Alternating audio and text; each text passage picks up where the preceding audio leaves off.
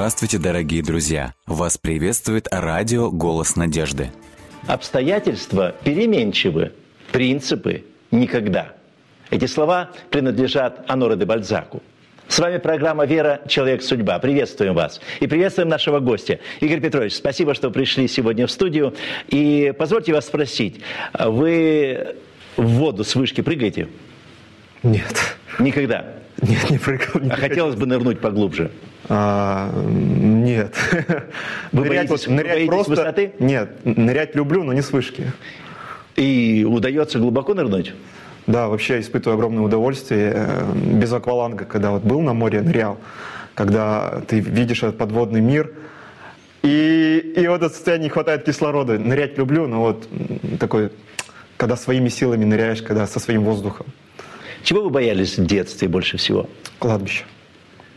Мне казалось это очень страшно. Даже днем мне было страшно через него проходить. Я брал своего младшего брата, мы пели песни и проходили сквозь кладбище, когда шли к бабушке. Будучи старше, вы шли, э, нуждались в поддержке в младшем? Ну, да, потому что когда рядом кто-то, стыдно сбежать. И это придавало смелости. Э, у вас большая семья была в детстве или только вы Нет, и брат? Я и брат. Да. Вы оказывали влияние на брата своего, как вы считаете? Скорее, ну да, потому что он постоянно за мной бегал, он на пять лет младше меня, и мне это очень не нравилось, что вот, ну, пятилетний, то есть я 10 лет, ему 5 лет, он за мной везде бегает, и однажды это, конечно, для него ну, не очень хорошо кончилось.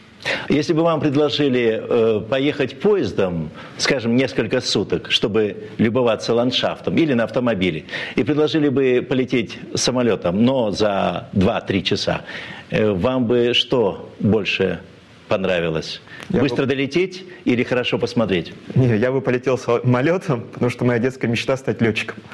Но я еще не летал на самолете. То есть в вашей детской мечте вы чувствовали себя где-то в воздухе? Э, я хотел летать. Моя мечта была такая ступенчатая летчик, космонавт и просторы Что помешало исполниться вашей мечте? Когда я поступил в летное училище, оказалось, что... А, то есть вы шли все-таки к мечте, да, настойчиво. Да. И летное училище вас Нет, приняло? не училище, а там была такая, мы тогда еще октябрята были, подготовка. С октября все начиналось. Угу. И в нашем городе было училище, но оно готовило техников, и это мою мечту прям вот разрушило все я не хотел быть техником, я хотел быть летчиком, а потом космонавтом. Угу. Но вы пошли в летное училище? Нет, после этого не пошел, потому что детская мечта так рассыпалась. И, а я тогда не знал, что, оказывается, есть в других местах тоже училище. Папа и мама у меня, ну, простые люди, они как-то не подсказали мне на тот момент. Летчиком вы не стали. Кто вы сегодня? А, я священнослужитель. То есть вы совершаете служение в церкви? Да. Вы не жалеете о том, что детская мечта не сбылась? Наверное, нет, потому что а, сегодня, на сегодняшний день это единственная мечта, которая у меня не осуществилась. То есть, когда я стал священнослужителем, все то, о чем, скажем так, дети мечтают, оно пришло в мою жизнь. А, а это я как бы храню, потому что тогда из детства уже ничего не останется. Как же получилось так? Что произошло в вашей жизни, что вы вместо летчика стали служителем церкви? Это какой-то удивительный поворот судьбы, это трагический случай или это все-таки какое-то проведение? Ну, мне кажется, у любого человека это достаточно долгий путь. Э, первый мой... Я не родился в религиозной семье. Э, и в ближайших родственников у меня никто не был связан с церковью. Э, единственное, что я видел, это иконку своей бабушки и кресты на кладбище. Которого вы боялись? Да, да, да, да. Вот. Каждый раз, заходя в разрушенный какой-нибудь храм, а, я испытывал некое благовение, но воспитан на коммунистических идеях, конечно, все это для меня было не очень. Но лет в 14, в 15, это уже конец 80-х годов, а, впервые внутри меня, после просмотра какого-то фильма, у меня было вот такое покаяние. Я прям вдруг подумал, что, наверное, рай — это реальность. Это вот ну, первые такие посылы были. Потом уже, когда я стал взрослее и пошел на работу в 17 лет, я считал, что я родился на российской территории, у нас как бы традиционно православие, у любой религии есть своя священная книга, и я думал, если я считаю себя все-таки православным, мне нужно купить нашу священную книгу Библию. И купили? Да, на вторую или третью зарплату я почти всю тогда ее отдал. Они только появились в продаже, были такие толстые. И вот я начал читать Священное Писание. И... Что, может быть, такое особенное было от первого прочтения, от э, первого знакомства с этой книгой? Ну, первое – это юмористический такой случай, потому что там был написан ангел-истребитель, который был послан Богом а, в Египет. Mm. Я подумал, ну надо же, и тогда летали. И здесь летчики, да? Истребители, да, миг, и всех там. А второе, что меня уже положительно так удивило, 10 заповедей. Я прочитал и понял, как все просто. Я думаю, если бы общество жило согласно этих 10 заповедей, это было бы потрясающее общество. Я очень сильно был этим удивлен. Вот. А дальше опять юмористически, прочитав Ветхий Завет, я перешел в Новый Завет и думаю, все специально написали, чтобы все соответствовало Ветхому Завету. Я, я прям видел, что это соответствует Ветхому Завету. Я считал, что его специально сделали, чтобы это было похоже, чтобы пророчества осуществились. А последняя книга Библии, книга Откровений, меня в основном людей пугает, но меня она восхитила. Какой прекрасный конец. Какое, ну, замечательно, что злу придет. Вот это было в 17 лет, но мое окружение на то время и та жизнь, которая была, и потом армия, я увидел, что люди не живут э, какими-то принципами, какими-то даже убеждениями, а если и живут, то они, они их нарушают. Вы вот эти 10 заповедей приняли как принципы для жизни человеческой, или это было для вас что-то такое недосягаемое, божественное, далекое, оторванное от действительности? Нет, мне как раз казалось, что это идеальный случай, когда может быть идеальное общество, идеальное государство. И единственное, что я на тот момент не понимал, почему мы я не говорил я. Угу. Почему мы не живем так, как... Как общество, да? Как общество, вот, вот таким простым законом. Потому что в государстве есть Конституция, потом законы Российской Федерации, ну, законы, потом есть угу. какие-то указы, и это целая кипа, а тут 10, и все просто. Угу. И... Ну, Евангелие, Ветхий Завет, Новый Завет, для вас это как бы теория, одна из интересных теорий, но она еще не стала вашей верой. Как произошел этот Наверное, процесс? Что случилось в вашей жизни, что э, вы в это глубоко поверили и более того стали исповедовать и теперь даже проповедовать об этом? Ну вот я сейчас тогда продолжу эту историю. Да, пожалуйста. А, я пошел в армию и как в то время обычно предлагают молодым людям, которые ну, более-менее там успешны, остаться на срочную службу. Но в армии ну, основном пили если так сказать. И я не мог в этой среде оставаться. Пошел в рабочую среду. Надо еще заметить, что я поступал в школу милиции до армии, но там было много человек на одно место, и тоже было немного так сделано, что одни проходили, другие нет, и я разочаровался в этом. Потом разочаровался в армии, потом пошел в рабочую среду и думал, люди простые, они вроде бы должны жить просто, но там было и пьянство, и воровство, потому что 90-е годы, и как-то людям надо было жить, и воровали. Ну и деваться уже больше некуда, решили да. пойти в церковь. Нет, вот здесь у меня наступил некий момент такого разочарования всех и вся, но остроты жизни, то есть вот жить-то ведь надо. То есть я не ушел в депрессию куда-то. А, я просто подумал, а вообще есть что-то? Если Бог есть, то почему тогда так? Если церковь, а церковь есть, то почему она не живет так, как написано в Священном Писании? Вот у меня был такой момент какого-то э, серого существования, я так его называю сегодня. И в этот момент... И, наверное, анализа тоже, сравнение, что же так, почему так, да? Но на тот момент уже он закончился, потому что э, все, на все вопросы был они зашли в тупик, потому что не было ответов, а почему так? Это же начало 90-х. Там у многих вот, ну, а почему? Перестройка. Перестройка, да. То, что было, уже нет, а то, что есть, оно не нравится, а то, что будет, неизвестно, что будет. И поэтому вот в такой среде я оказался. А, конечно, то, что я в 17 лет прочитал Священное Писание, оно ставило след. Всегда встречаются люди или передачи, или люди на улице, которые тебе что-то говорят и доказывают, Бог есть, они приглашают к себе. Но э, вот эти 10 заповедей, они стали для меня как бы неким якорем.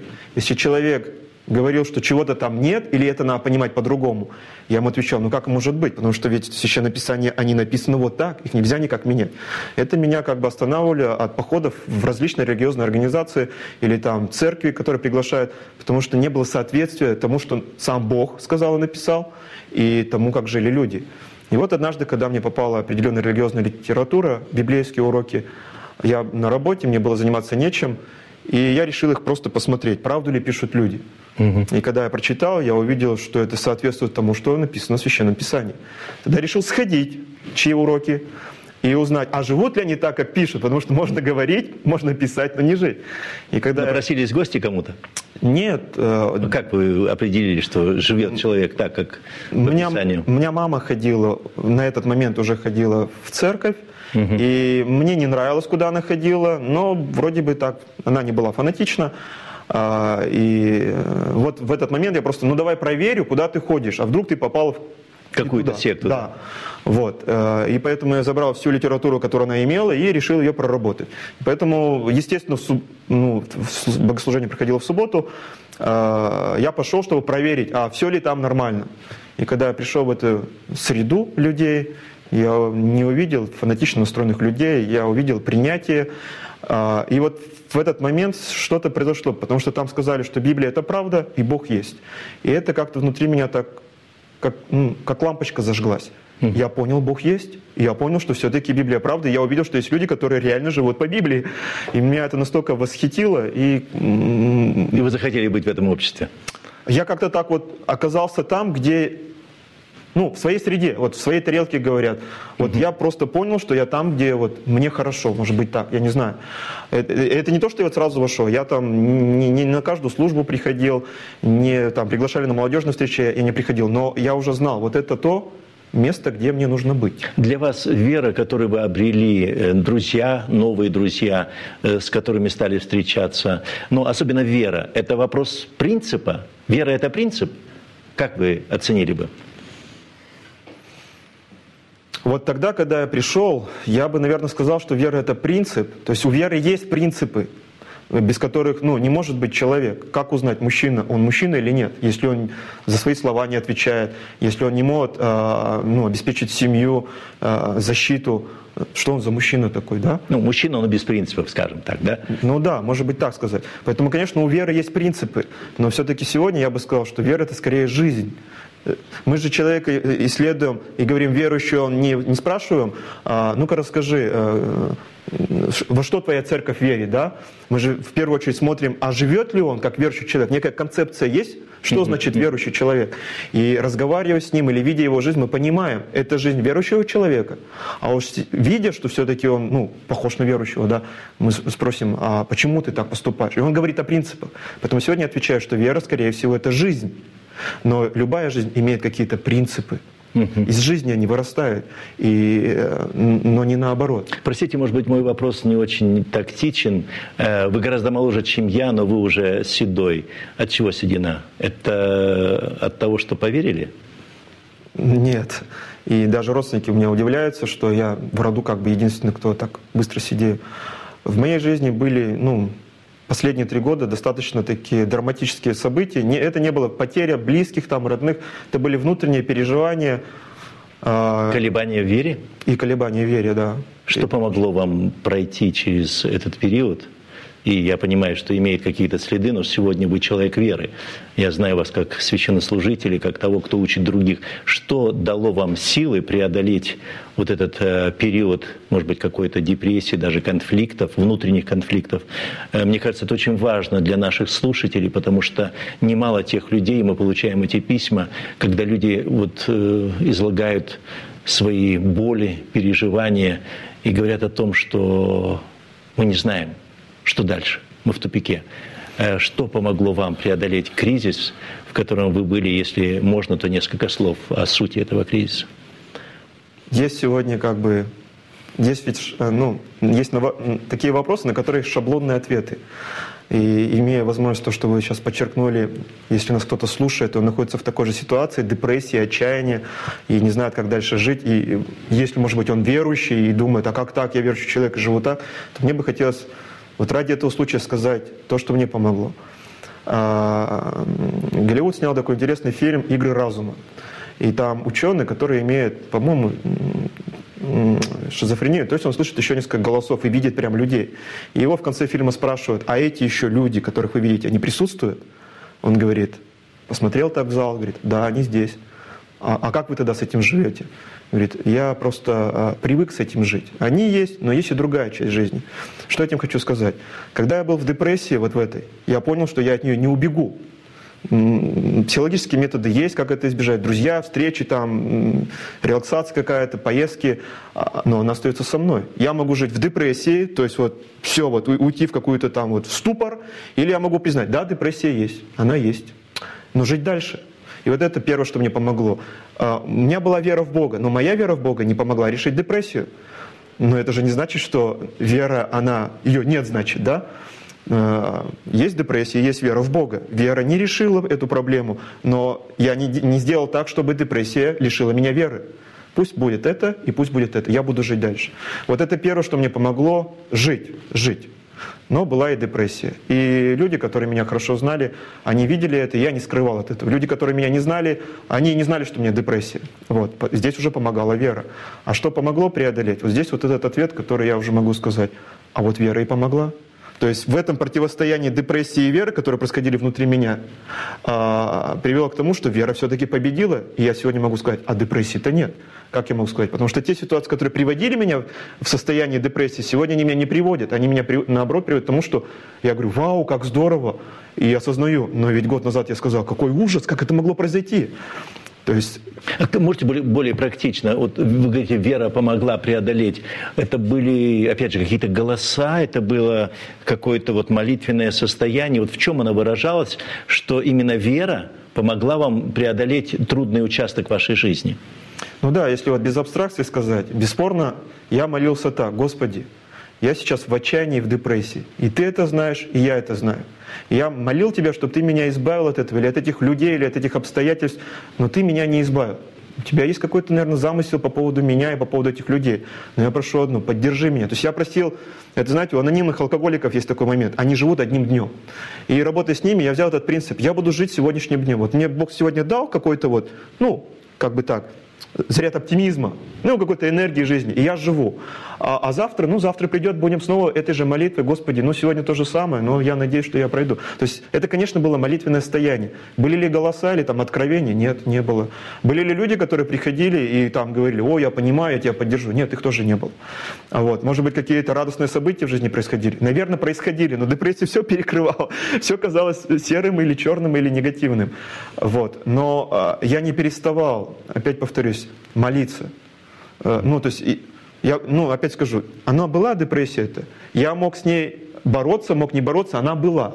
Но если бы я не боролся за веру, она бы могла бы уйти. И я решил, за это я не буду бороться, потому что она все равно со мной стать. А вот за это буду бороться. Я не хочу этого лишиться. Потому что вера изменила мою жизнь, изменила меня как личность, а, изменила мою семью, потому что а, ну, любая семья испытывает какие-то проблемы, изменило мое, отношение к детям моим, изменило мое отношение к людям, при том проблемным. Поэтому я хотел это сохранить. Как ваша супруга относилась к вам вот в эти дни или годы депрессии? Мне кажется, что она, наверное, даже и не сознала, что я в депрессии. Потому что я... Вы скрывали это? Нет. Э... Она же непременно бы заметила все равно. Вы же близкие люди. Ну, может быть, она не осознавала той глубины, э, которая есть. Э, э, дело в том, что вот тот первый момент, когда я осознал, что я в депрессии, вот я осознал, я понял, что я не могу ее выносить. Вот самое первое, что я понял, я не могу выносить ее на жену. Потому что я тот, за кого она вышла замуж, то есть за кого она прячется, но я не могу прятаться за нее. То есть вы э, сохраняли лидерское такое состояние, да? Вы... Ну, нельзя сказать, что лидерское, но э, ну, глава если семьи. даже она и видела что-либо где-то, я тоже это переводил в юмор и шутил. Э, ей нужно, э, потому что если я буду в таком состоянии, а она у меня ну, более склонна к таким вещам, угу что я по характеру холерична, она меланхолична, поэтому я вот это дело скрывал. То есть вы могли, смогли так э, все-таки э, держать себя в рамках, э, перед женой, перед детьми и шли, как бы несли сами вот этот, ну, иногда говорят, тяжелый крест и пронесли его. Можно сказать так, но у меня э, есть пара хороших друзей. И мы уже зная друг друга хорошо, я иногда звонил в эти моменты и говорил, мне нужна жилетка, ну, в плане жилетка поплакать. Он говорит, все понял, давай слушай. И я весь свой негатив, все свои эмоции выливал. Он мне говорил, все, я говорю, все, ну давай, пока. Вот так. То есть эти моменты были. То есть у меня были хорошие друзья, которые в этот момент поддержали. Но последний год, когда вот этот был, тут уже и друзья. То есть так, так ситуация сложилась, что и друзья не могли поддержать. Но э, не То знаю. есть вы остались один на один со своей проблемой?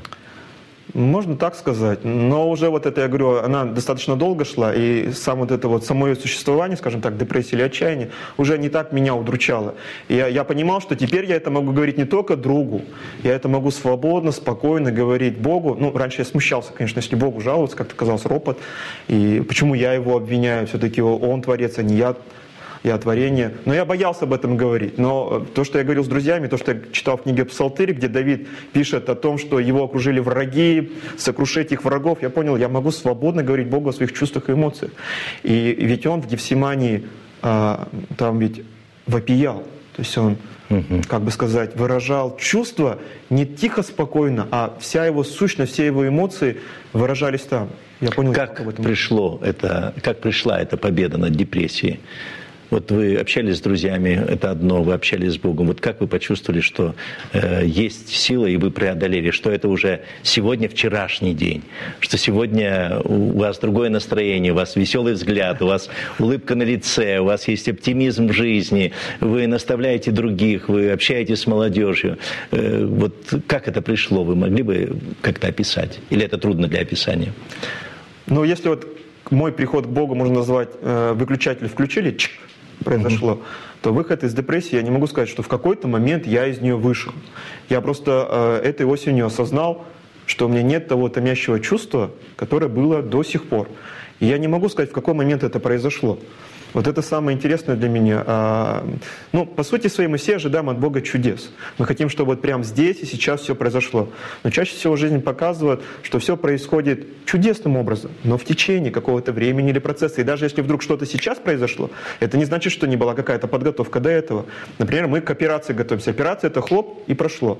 Но до операции же была подготовка, обследование, исследование. И вот и дошел до этого момента. А потом после операции еще есть момент восстановления, заживления тканей. Поэтому Поэтому я думаю, вот здесь то же самое. Мне кажется, что в моей жизни именно вот нечто подобное произошло. Я просто говорю. И второй момент, и я для себя понял, почему. Э, в прошедший год, 14 мне достаточно встретилось людей, которые находились в депрессии и отчаянии. И я для них, конечно, всегда был образцом вот, ну, уверенности, мужественности, э, там, каких-то там движений вот, холеричных. И я решил им сказать, что я нахожусь в том же самом состоянии, что и они. И у них было очень большое потрясение. А как это так? Мы-то тебя считали таким. Я говорю, нет, на самом деле я испытываю то же самое, что вы. И вот тогда они... То есть сильные люди внешне, оказывается, могут тоже иметь э, свои слабости, свои переживания. И, и как э, они отреагировали в конце концов? Они отвернулись от вас, коль вы сами подвержены, или они продолжали слушать вас? Вы для них вас... оказались поддержкой? На, на, на начало вначале отвечу. Мне кажется сегодня, что как раз тот, кто вот такой сильный и мощный, скорее всего, это говорит о том, что там что-то где-то страшно. Вот. Угу. А, ну, опыт жизни, пока мне показывает это. А, настоящий силач или богатырь он не заявляет о своей богатырской силе, он делает то, что он хочет делать. А вот крикуны как раз кричат. А теперь отвечу, нет, эти люди не отвернулись, они как раз, мне кажется, сила наша, опять повторюсь, не в словах, хотя в словах есть сила, а в том, что слово соответствует жизни.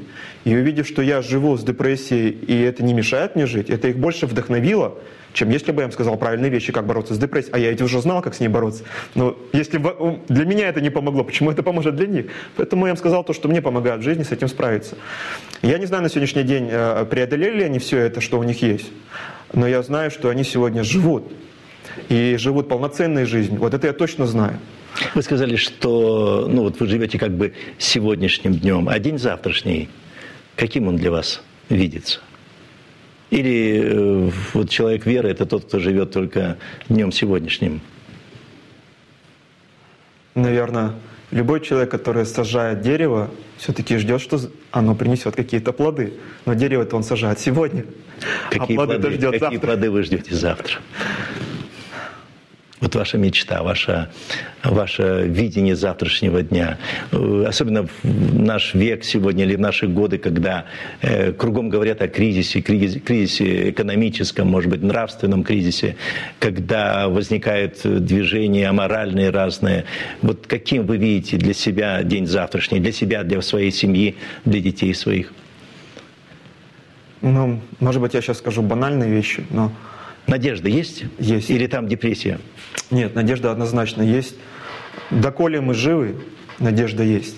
Пока человек жив, он может что-то сделать. Независимо, он здоров или он инвалид. Мне особенно нравятся Паралимпийские игры, где вот люди, которые чего-то лишились, они вот, они живут. И это есть надежда. Э, если можно сказать, надежда — это большая часть жизни. Жизнь состоит из веры и из надежды. А все это вместе является в сегодняшней жизни. И если ты веришь и ты надеешься, ты бесспорно будешь вот я надеюсь, что моя жена любит меня, да? Я буду вкладывать в эту любовь, и мои отношения меняются. Я надеюсь, что мои дети получат хорошее образование. Я верю в них, я строю с ними отношения. Нельзя же так, ну, я верю, сынок, что ты станешь э, великим ученым, но ничего для этого не сделаю. Это же глупая вера, это ну, не действенная вера. Если ты веришь, что ты будешь идти на это. Поэтому, бесспорно, я считаю, любого человека, особенно у верующего, у него есть надежда на будущее.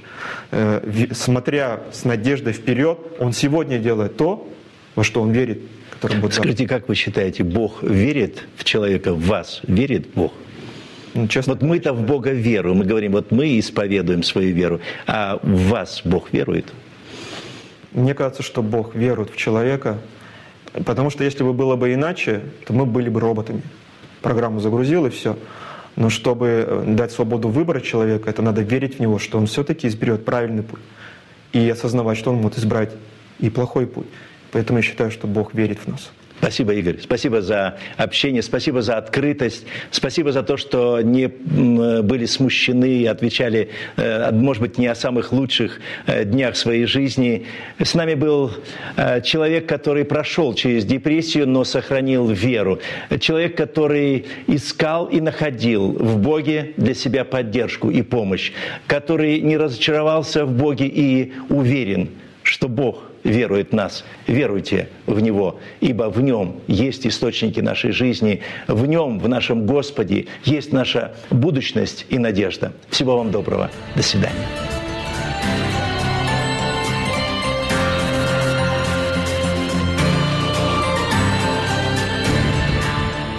Дорогие друзья, вы можете оставить свои сообщения через WhatsApp и Viber по номеру плюс 7 915 688 7601 или позвонить нам на бесплатную линию, которая работает на территории Российской Федерации. Номер 8 800 100 ровно 1844. 8 800 100 ровно 1844.